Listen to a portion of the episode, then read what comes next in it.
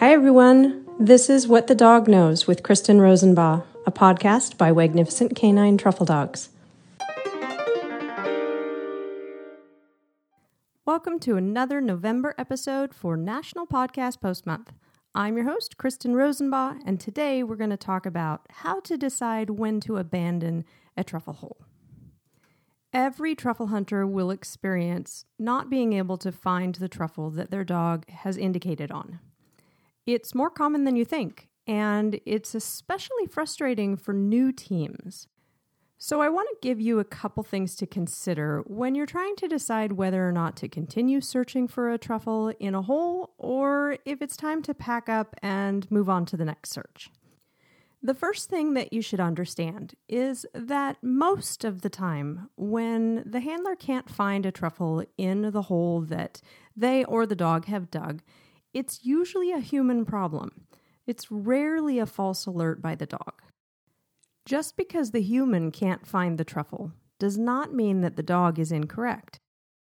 A lot changes as soon as the ground is disturbed.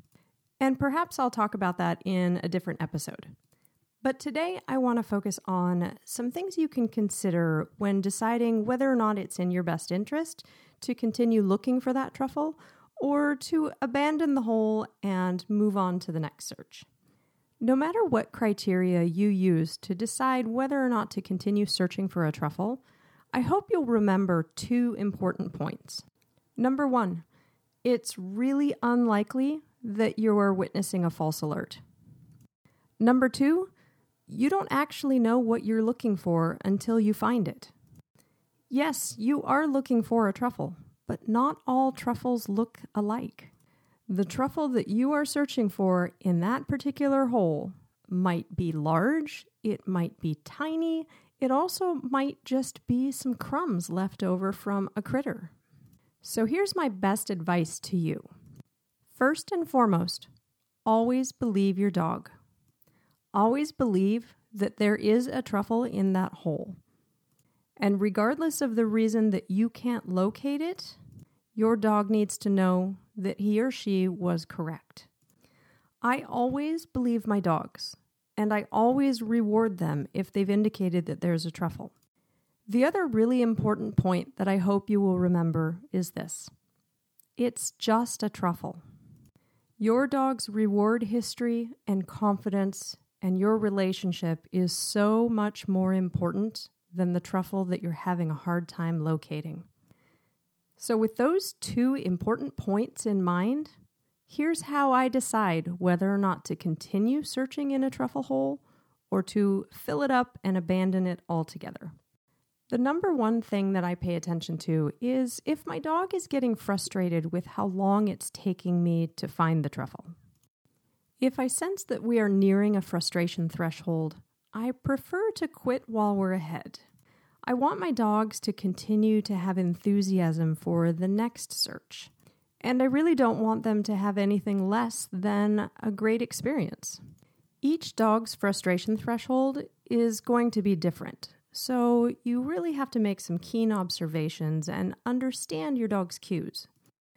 When I decide that it's time to abandon the hole, I reward my dog, I thank them, I genuinely believe them that there is a truffle there. We fill up the hole and we move on. Quite often, I have returned to a site where I had abandoned a hole, and the dog that I'm with will go back to that hole and dig up a truffle. It ends up being great validation for me knowing that I was correct to reward my dog, even though I couldn't find the truffle. I never want to withhold rewards because of a human error. The other thing that I take into consideration when deciding whether or not to abandon a hole is how much of the earth we have disturbed and if we're being destructive to the environment. You never know how deep a truffle is. In fact, we've found them as deep as 18 inches. So, at some point, you might decide that you're disturbing too much earth or potentially damaging some tree roots. When I reach that point, I will reward my dog, repair the damage, and move on to the next search. I hope this helps you make some decisions in the field and avoid some frustration for you and your dog when you're out truffle hunting together. Thank you for joining me. You've been listening to What the Dog Knows. I'm your host, Kristen Rosenbaugh. If you have questions for me, I'd love to hear from you. Just reach out on Twitter, Instagram, or Facebook using the hashtag AskWhatTheDogKnows.